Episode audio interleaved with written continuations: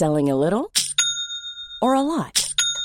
Shopify helps you do your thing however you cha-ching. Shopify is the global commerce platform that helps you sell at every stage of your business. From the launch your online shop stage to the first real-life store stage. All the way to the did we just hit a million orders stage.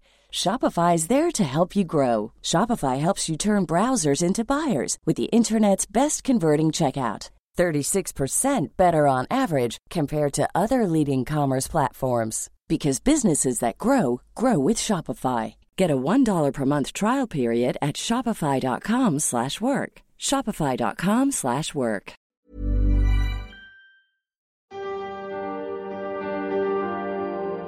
Témoignages, faits de société, interviews ou récits, c'est leur histoire, une série de podcasts long format du Dauphiné libéré. On s'en souvient comme de la première femme occidentale à avoir foulé le sol de Lhasa, la capitale interdite du Tibet. Son simple nom évoque l'indépendance. Libertaire, toujours en soif d'émancipation, de voyage et de connaissances, Alexandra David-Néel a marqué le monde de ses empreintes physiques et intellectuelles.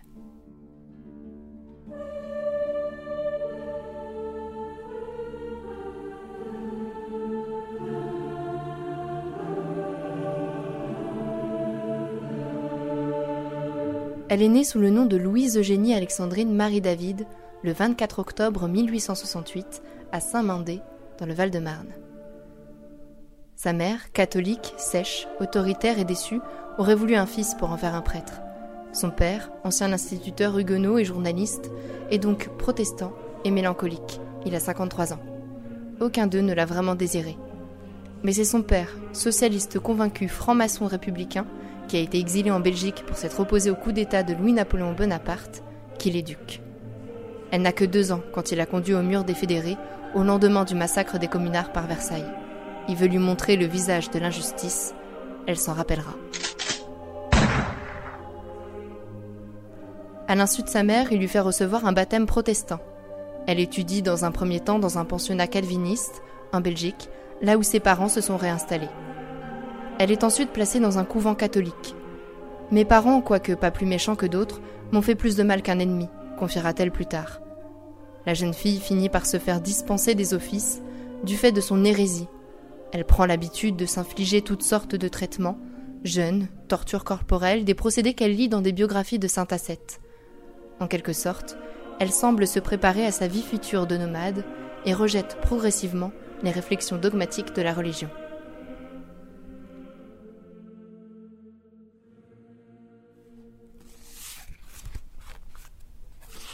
Elle comble son cœur de désir d'évasion, se passionne des livres de Jules Verne. « Je lisais et j'aimais être seule. Je ne jouais jamais, je trouvais les autres enfants stupides et les grandes personnes, je les haïssais. Elles m'empêchaient de faire ce que je voulais. Je déteste encore aujourd'hui ceux qui veulent m'empêcher de faire ce que je veux. » Elle fugue plusieurs fois, comme elle le déclare à l'ORTF. « Je vous dis que j'ai quitté ma famille à 5 ans parce que je voulais voir ce qu'il y avait dans le bois de Vincennes. Voilà, je me suis sauvée. Et puis quand j'ai été plus grande, je me suis sauvée davantage. » Quand mes parents étaient en vacances à la mer à Ostende, je me suis sauvée pour aller en Angleterre. Et puis après ça, je me suis sauvée à 18 ans, j'ai traversé le Saint-Gothard à pied pour voir ce qu'il y avait plus loin. La Suisse, en l'occurrence, puis l'Italie. Durant ces quelques voyages initiatiques, elle se prive de nourriture, s'entraîne à dormir sur le sol, mais rentre par manque d'argent. Enfant et adolescente, elle côtoie Élisée Reclus, un géographe bien inséré dans le milieu militant. Il éveille aux idées anarchistes et féministes de l'époque, une philosophie de pensée qu'elle développe, tandis qu'elle poursuit des études musicales et lyriques. Elle se hisse surtout en défenseuse de l'indépendance financière de la femme, qu'elle juge plus concrète et directe que l'obtention du droit de vote, ce qu'elle ne manque pas d'exprimer dans les réunions du Conseil national des femmes françaises ou italiennes auxquelles elle participe. Elle se met à l'écriture et se fait publier par La Fronde, le journal féministe de Marguerite Durand.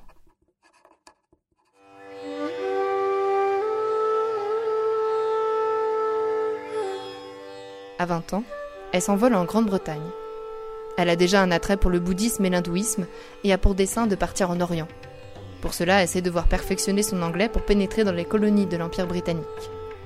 Là-bas, elle devient membre de la Société théosophique, sorte de club privé rempli d'adeptes qui répand des idées spirituelles nouvelles en Inde en créant des centres et des écoles religieuses. Elle a ainsi accès à la bibliothèque du British Museum et autant d'ouvrages qu'elle ne pensait pas un jour pouvoir consulter. Mais elle finit par aller à Paris pour étudier l'orientalisme, loin des idées fumeuses et trop mystiques de la société. Ce qu'elle dira dans son livre « Le sortilège du mystère », les doctrines orientales ont toujours attiré un nombreux public d'ignorants, en quête de miracles saugrenus, et des équilibrés ou extravagants n'ont pas manqué d'émailler les annales de la société d'incidents pittoresques. En France, fini les cours pratiques et théoriques de musique. Elle s'inscrit à l'école des langues orientales et au Collège de France pour s'initier aux religions orientales, apprendre le sanskrit, la langue sacrée des bouddhistes et le tibétain. En 1889, à ses 21 ans, elle découvre le musée national des arts asiatiques Guimet. C'est là qu'éclate véritablement sa passion pour l'Orient. Le temps n'y a pas de mesure, elle y va souvent et se projette loin des frontières françaises. La même année, Alexandra David se convertit au bouddhisme, sûrement la première femme bouddhiste de Paris. Tout ce qu'elle apprend, elle tente de le vulgariser par des articles journalistiques. Mais elle a besoin de voir, de sentir, de sortir de ses livres. L'occasion se présente. Une parente décède, Alexandra reçoit un petit héritage qu'elle utilise pour partir en Inde, entièrement sous tutelle britannique. Elle a 23 ans.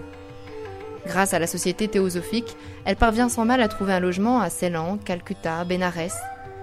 Des ascètes hindous lui délivrent leur savoir. Elle s'enfonce dans les terres, explore la philosophie indienne pendant presque un an. Mais elle doit rentrer en Belgique car elle n'a plus d'argent. Elle a 25 ans. Son père lui conseille de se servir de ses études de musique pour se lancer dans une carrière d'artiste.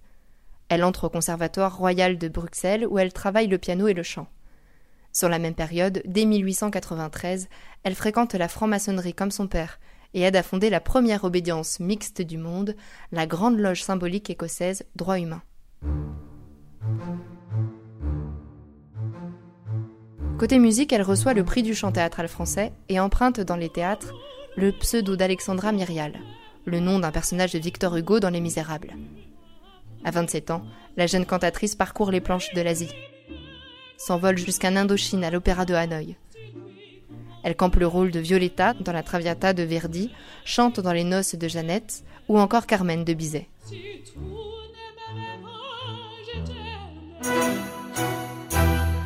Cette tournée terminée, elle écrit à ses 30 ans un manifeste libertaire, politique et féministe, préfacé par son amie Élisée Reclus et signé Alexandra Myrial. Ça s'appelle Pour la vie.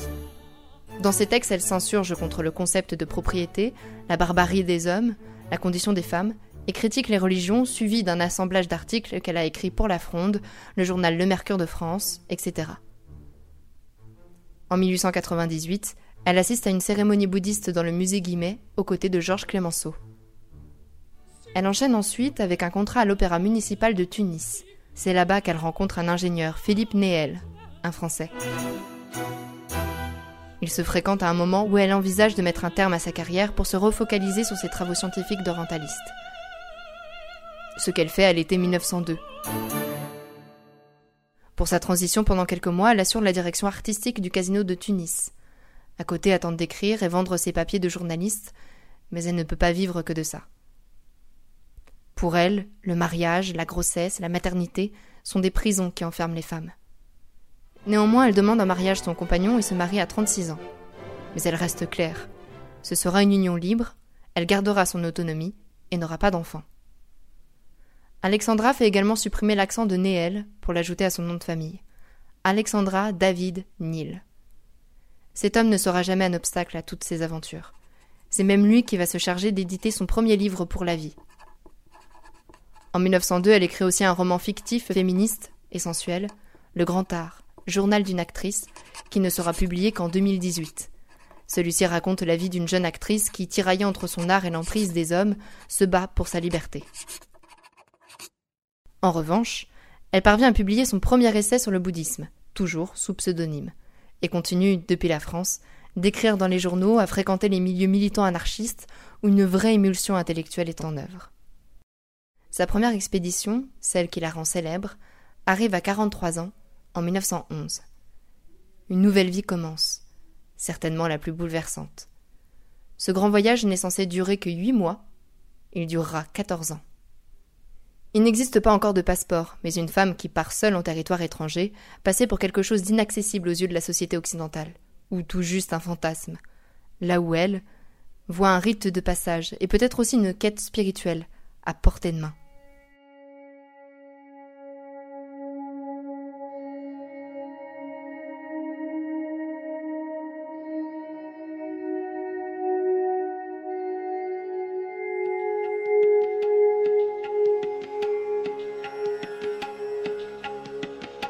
Elle débute son parcours dans le nord de l'Inde, au Sikkim, un petit état himalayen rattaché à l'Empire britannique, bordé par le Bhoutan, le Tibet et le Népal.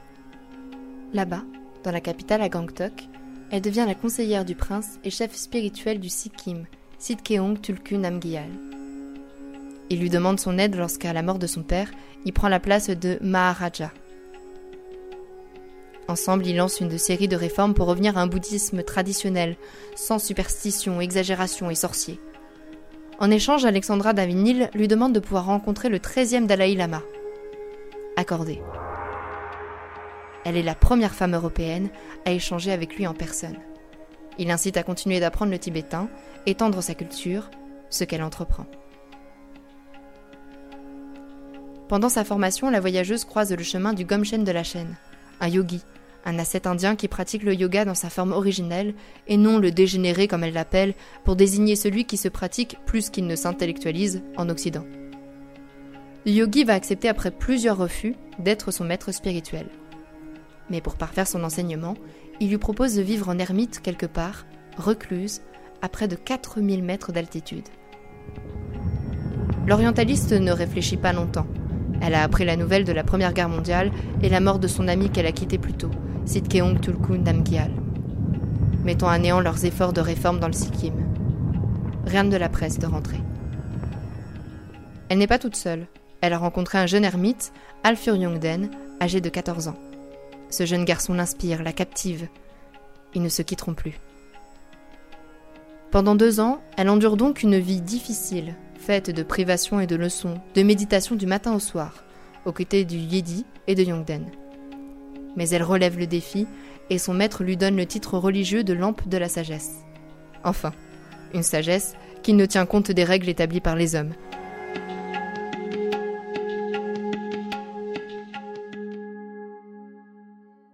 En 1916, Alexandra franchit illégalement la frontière tibétaine. Une première traversée qui l'amène à côtoyer le Panchen Lama, personnage très important au Tibet puisqu'il est le 2e chef spirituel du bouddhisme du pays, juste après le Dalai Lama.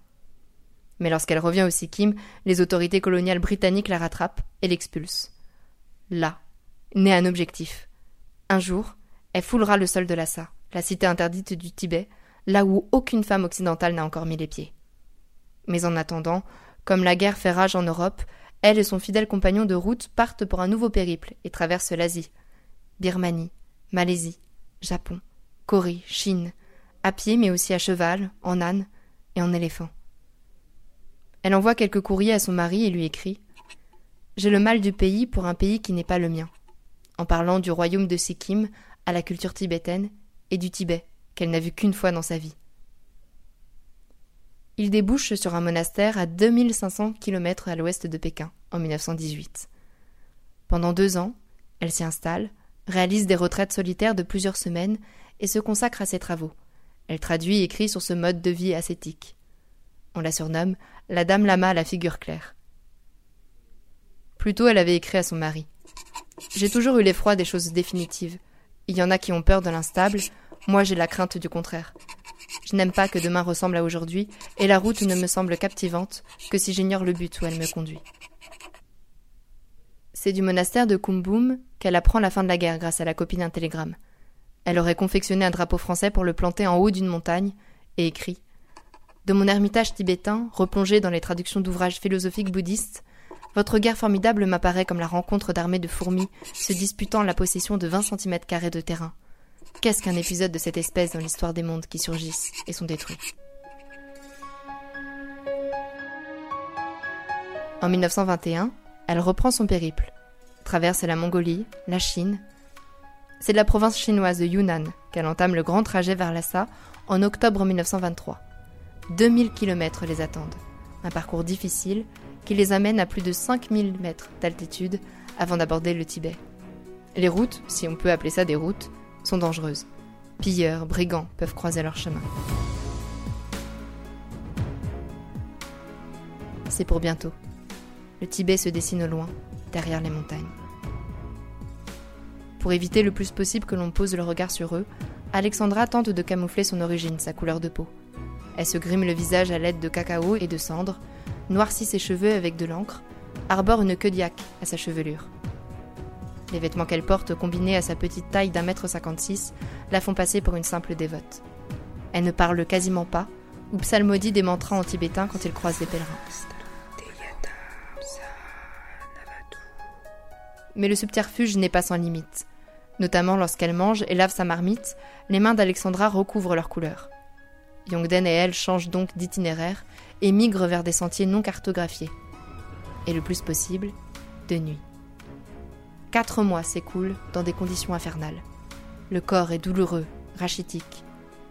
Mais au bout de ces 4 mois intenses, Alexandra David-Néel est la première femme étrangère à atteindre Lhasa, la cité interdite du Tibet, et surtout, y entrer.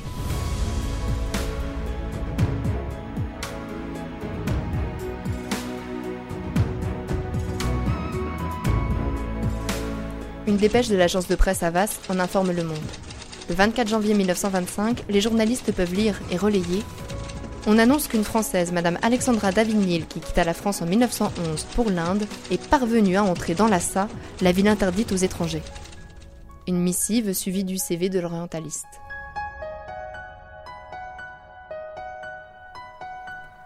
En 1925, elle retourne au pays, une France qu'elle n'a pas vue depuis 14 ans et qu'elle va devoir faire découvrir à Yongden. Le 10 mai, au Havre, elle est accueillie comme une célébrité nationale et fait la une des journaux. Elle dira plus âgée.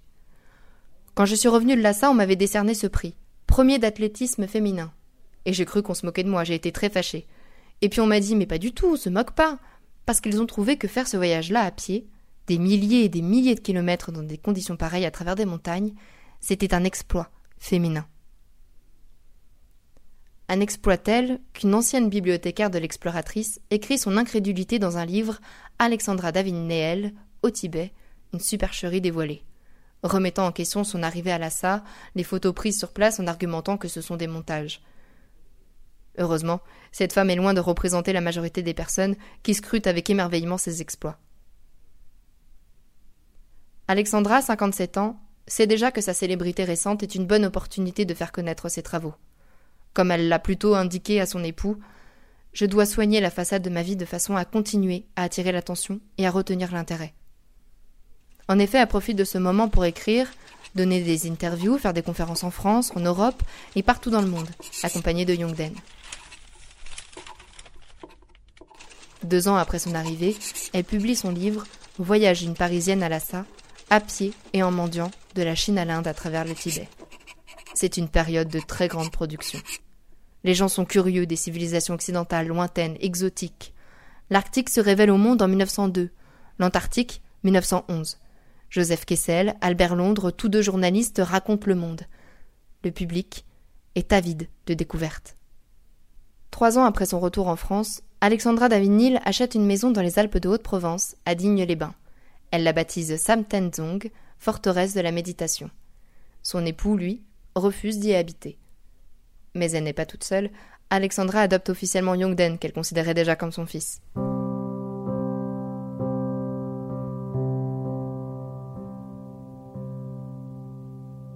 À 64 ans, elle fonde le premier ermitage lamaïste de France, où elle écrit une dizaine d'essais.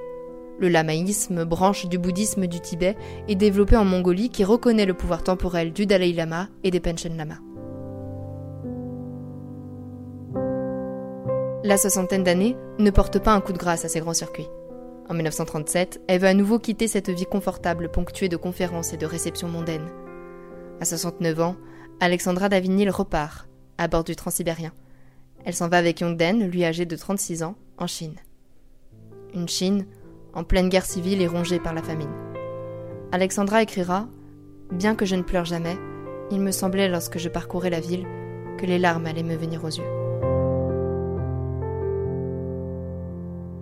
La Chine a un visage différent, marquée par une guerre en interne et une guerre sino-japonaise.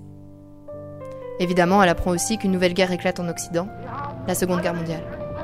Dans des lettres qu'elle envoie à son mari, elle parle de son hésitation à rentrer. Mais si elle repart, elle n'est pas sûre de pouvoir revenir en Asie ensuite et, du fait de son sexe, ne pourrait pas faire plus qu'être infirmière. Elle choisit donc de rester.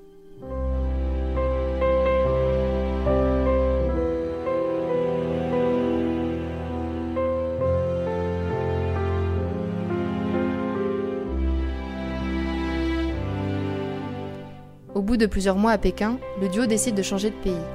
Sans surprise, c'est le Tibet qui les attire à nouveau.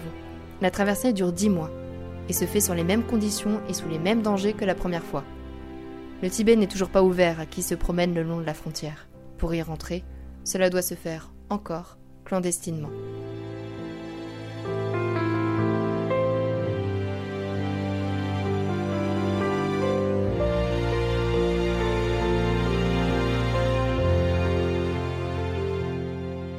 En 1941, Alexandra apprend le décès de son mari. Bien qu'il n'ait pas réellement vécu d'idylle, mais davantage une relation épistolaire, elle ressentait pour lui beaucoup d'affection. Et cette nouvelle l'attriste lourdement.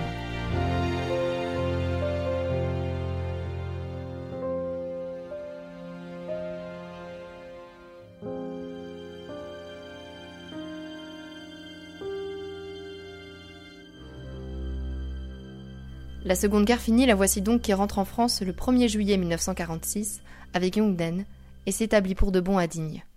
Celle qui est alors âgée de 78 ans, qui a passé presque 1 siècle en dehors de son pays, ne repartira plus.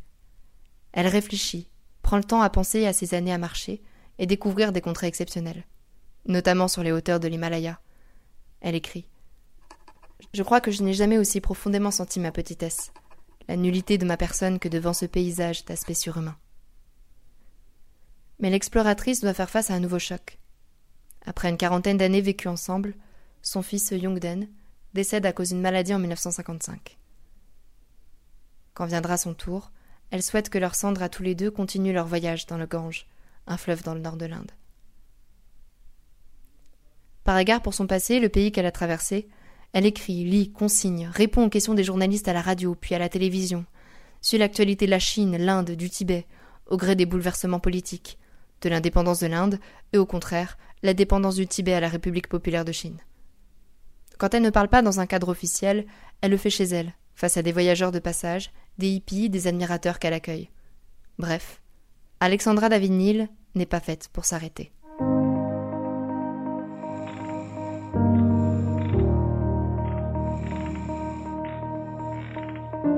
À 90 ans, elle dort dans son fauteuil près de ses livres. 90 ans, 100 ans. Elle passe le cap du centenaire, un autre exploit qu'elle peut rajouter à sa longue liste. Alors elle confie ce qu'elle a de plus précieux à sa dame de compagnie, Marie-Madeleine Perronnet. Ses livres et ses correspondances avec son mari qu'elle lui avait demandé de garder. C'est cette femme qui aidera plus tard à conserver sa mémoire, publiera ses lettres sous forme de journal de bord et fera de sa maison que la vieille dame lui a léguée un musée.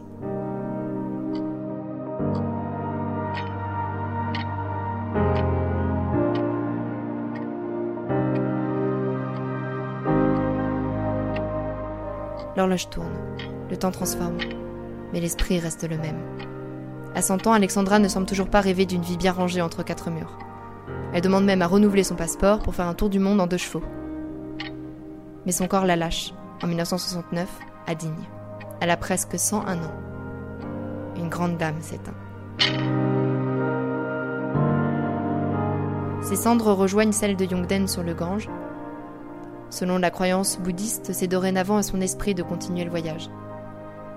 Elle meurt, mais la curiosité vers l'Orient reste. Coup du hasard peut-être, quelques jours après sa mort, Voyage à Katmandou de René Barjavel est diffusé sur les postes. 53 ans après sa mort, Alexandra David-Néel continue d'exacerber les rêves, avec ces mots, « Qu'importe le nombre de pays que tu parcours, puisque tu as la pensée qui s'élance au-delà de ce monde, à la recherche de l'infini. »